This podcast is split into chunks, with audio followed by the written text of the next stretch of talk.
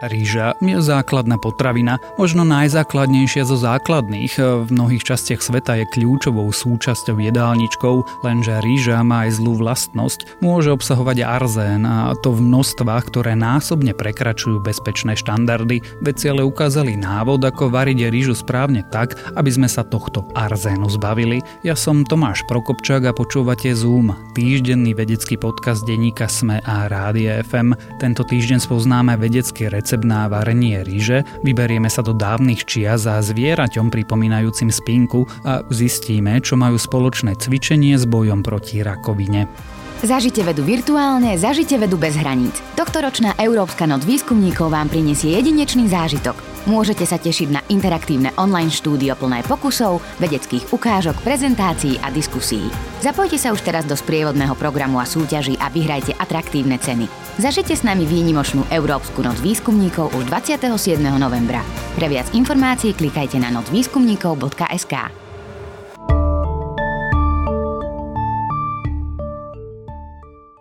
vodách pri Antarktíde žila pred miliónmi rokov obrovská kancelárska spinka. Nezvyčajne zatočená schránka patrila vzdialenému príbuznému dnešných chobotníc a sepí. Tento živočích dostal meno Diplomoceras maximum. Jeho telo aj so schránkou totiž mohlo byť dlhé viac ako 1,5 metra.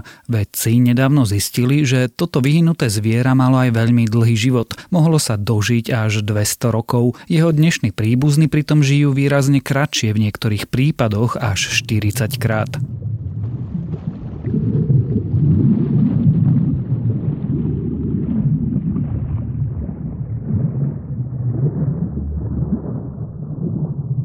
Živočíchy z rodu Diplomoceras patrili medzi amonity, vyhnutú triedu hlavonožcov. Ich schránky bežne vyzerali ako ulity dnešných slimákov. Diplomoceras z toho zjavu dosť vyčnievali. Ich zatočená schránka totiž nebola poprepájaná a tak pripomínala čosi ako kancelárskú spinku či dýchový hudobný nástroj. Zvláštny tvar mohol zviera tam zrejme pomáhať rýchlejšie plávať. Vedci zo schránky dávneho živočícha odhadli aj jeho typickú dĺžku života. Vďaka chemickému zloženiu ukázali, že jednotlivé záhyby na schránke pribúdali podľa vzorca jeden za rok.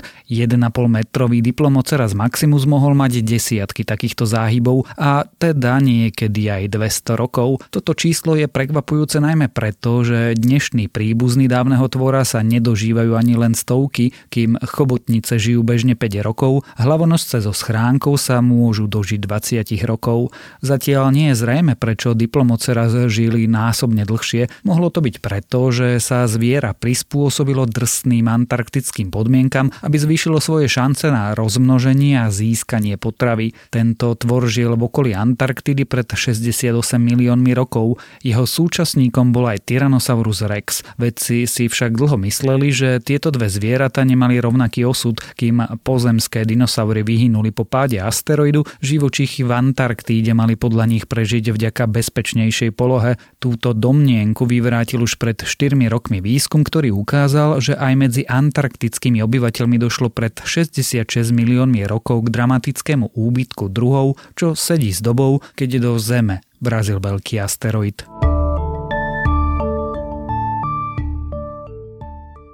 Ríža môže obsahovať vysoké hladiny toxického arzénu, ktorý sa do nej dostáva kontaminovanou vodou ešte pri pestovaní. Konzumácia takéto ríže môže byť pre človeka nebezpečná. Správnym spôsobom varenia však vašu rížu viete z veľkej časti týchto škodlivých látok zbaviť. Britskí vedci prišli na doposiaľ najefektívnejší spôsob prípravy ríže, ktorý očistí až od 73% jedovatého arzénu, no stále v nej zachová dostatok potrebných živín. Takto pri Pripravená rýža je bezpečná aj pre deti. Postup je naozaj jednoduchý. Bude vám na to stačiť iba hrniec, voda a rýža. Nové zistenia boli uverejnené v časopise Science of the Total Environment.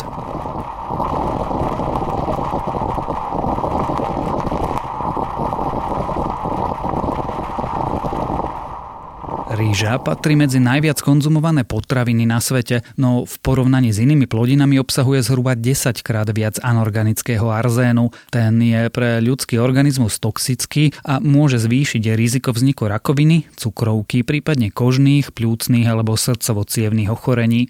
Arzén sa ako stopový prvok nachádza vo vode, vo vzduchu i v pôde. Z nich sa môže vstrebávať do všetkých rastlín, no najviac ho zachytávajú listová zelenina, jablka, morské plody a práve rýža. Nedávno britskí výskumníci testovali 55 odrôd rýže, ktoré sú bežne dostupné vo Veľkej Británii a zistili, že viac ako polovica z nich obsahuje vyššie hladiny anorganického arzénu, než sú povolené limity pre dojčata a deti do 5 rokov. Nebe nebezpečný arzén pritom môže deťom narušiť kognitívny vývoj, v najhoršom prípade zapríčiniť smrť. Hladinu anorganického arzénu je možné v ríži znížiť rozličnými spôsobmi, no niektoré okrem arzénu zničia aj zdraviu prospešné živiny. Jedným z najčastejších postupov, ako rížu zbaviť škodlivých látok, je preplachovanie pred varením. Ani takto však dostatok arzénu neodstránite. Vedci zo Sheffieldskej univerzity ale našli spôsob prípravy ríže, ktorý obsah arzénu znižuje, čo najviac zatiaľ, čo v nej zachováva aj dostatok výživných látok. Rížu varili nasledovným spôsobom. Najprv priviedli do varu vodu, pričom na pohár ríže počítali so štyrmi pohármi vody. Keď voda zovrela, pridali do nej neprepláchnutú rížu. Nechali ju variť 5 minút, následne z ríže zliali vodu, do ktorej sa za ten čas vylúčil arzen. Potom do predvarenej ríže pridali čerstvú vodu. Na jeden pohár ríže tento raz dali dva poháre vody. Rížu varili ďalej na slabom až miernom plameni s pokrievkom na hrnci. Ríža bola hotová hotová, keď do seba vsiakla všetku vodu. Takáto jednoduchá technika odstránila z bielej ríže zhruba 73% toxického arzénu, zatiaľ čo v hnedej ríži znížila obsah arzénu o 54%.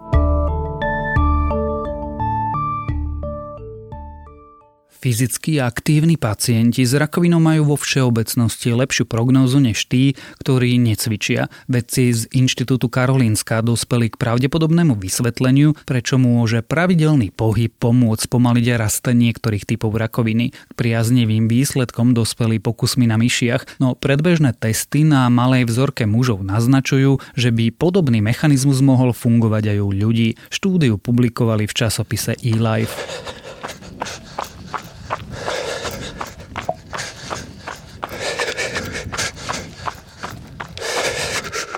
Predchádzajúce pozorovacie štúdie naznačili, že pravidelné cvičenie súvisí s nižším rizikom vzniku rakoviny močového mechúra, prs, hrubého čreva, obličiek a žalúdka. Jedným z možných vysvetlení tohto javu je, že fyzická námaha aktivuje imunitný systém a tým zvyšuje schopnosť tela predchádzať šíreniu rakoviny, prípadne zastaviť jej rast. Od toho sa odrazili aj vedci. Na myšiach skúmali, ako T lymfocyty reagujú na aktívny spôsob života Úlohou týchto krviniek je ničiť aj rakovinové bunky. Výskumníci rozdelili hlodavce do dvoch skupín.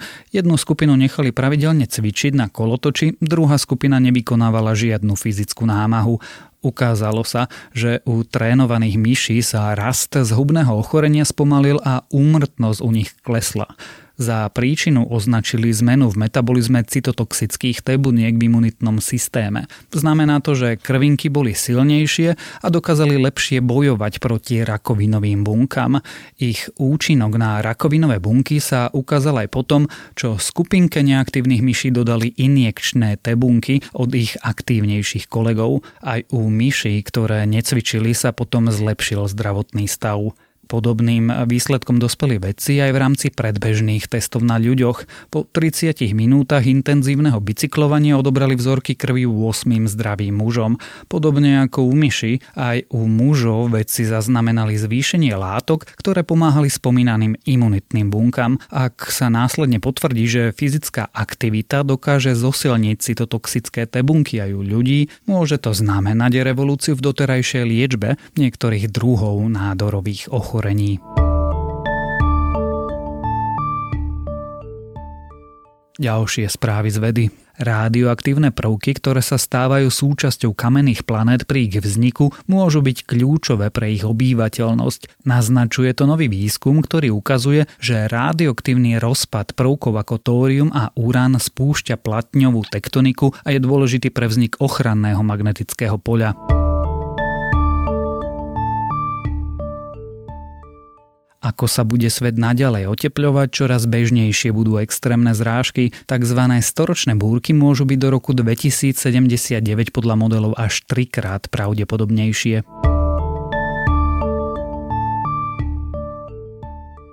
Dnes máme tisíce druhov ríže, vedci ale teraz zistili, že všetky majú len dve materské línie. 3000 genotypov nieslo len dva materské gény. Znamená to, že rížu sme zrejme domestikovali dvakrát a to nezávisle od seba.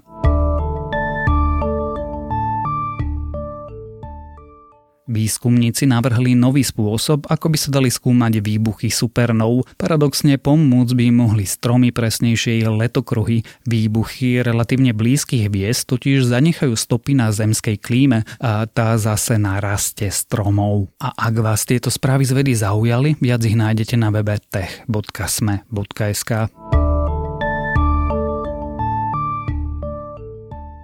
Počúvali ste Zoom, týždenný vedecký podcast denníka Sme a Rádia FM. Zoom nájdete aj vo vysielaní rána na fm vo vašich mobilných podcastových aplikáciách, na streamovacej službe Spotify alebo na adrese sme.sk lomka Zoom. Ja som Tomáš Prokopčák a texty napísali Michaela Naďova a Renáta Zelna. Za zvuk a postprodukciu ďakujeme Nikole Bajánovej.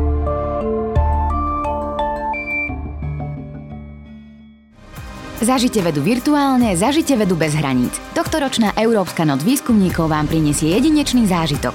Môžete sa tešiť na interaktívne online štúdio plné pokusov, vedeckých ukážok, prezentácií a diskusí. Zapojte sa už teraz do sprievodného programu a súťaží a vyhrajte atraktívne ceny. Zažite s nami výnimočnú Európsku noc výskumníkov už 27. novembra.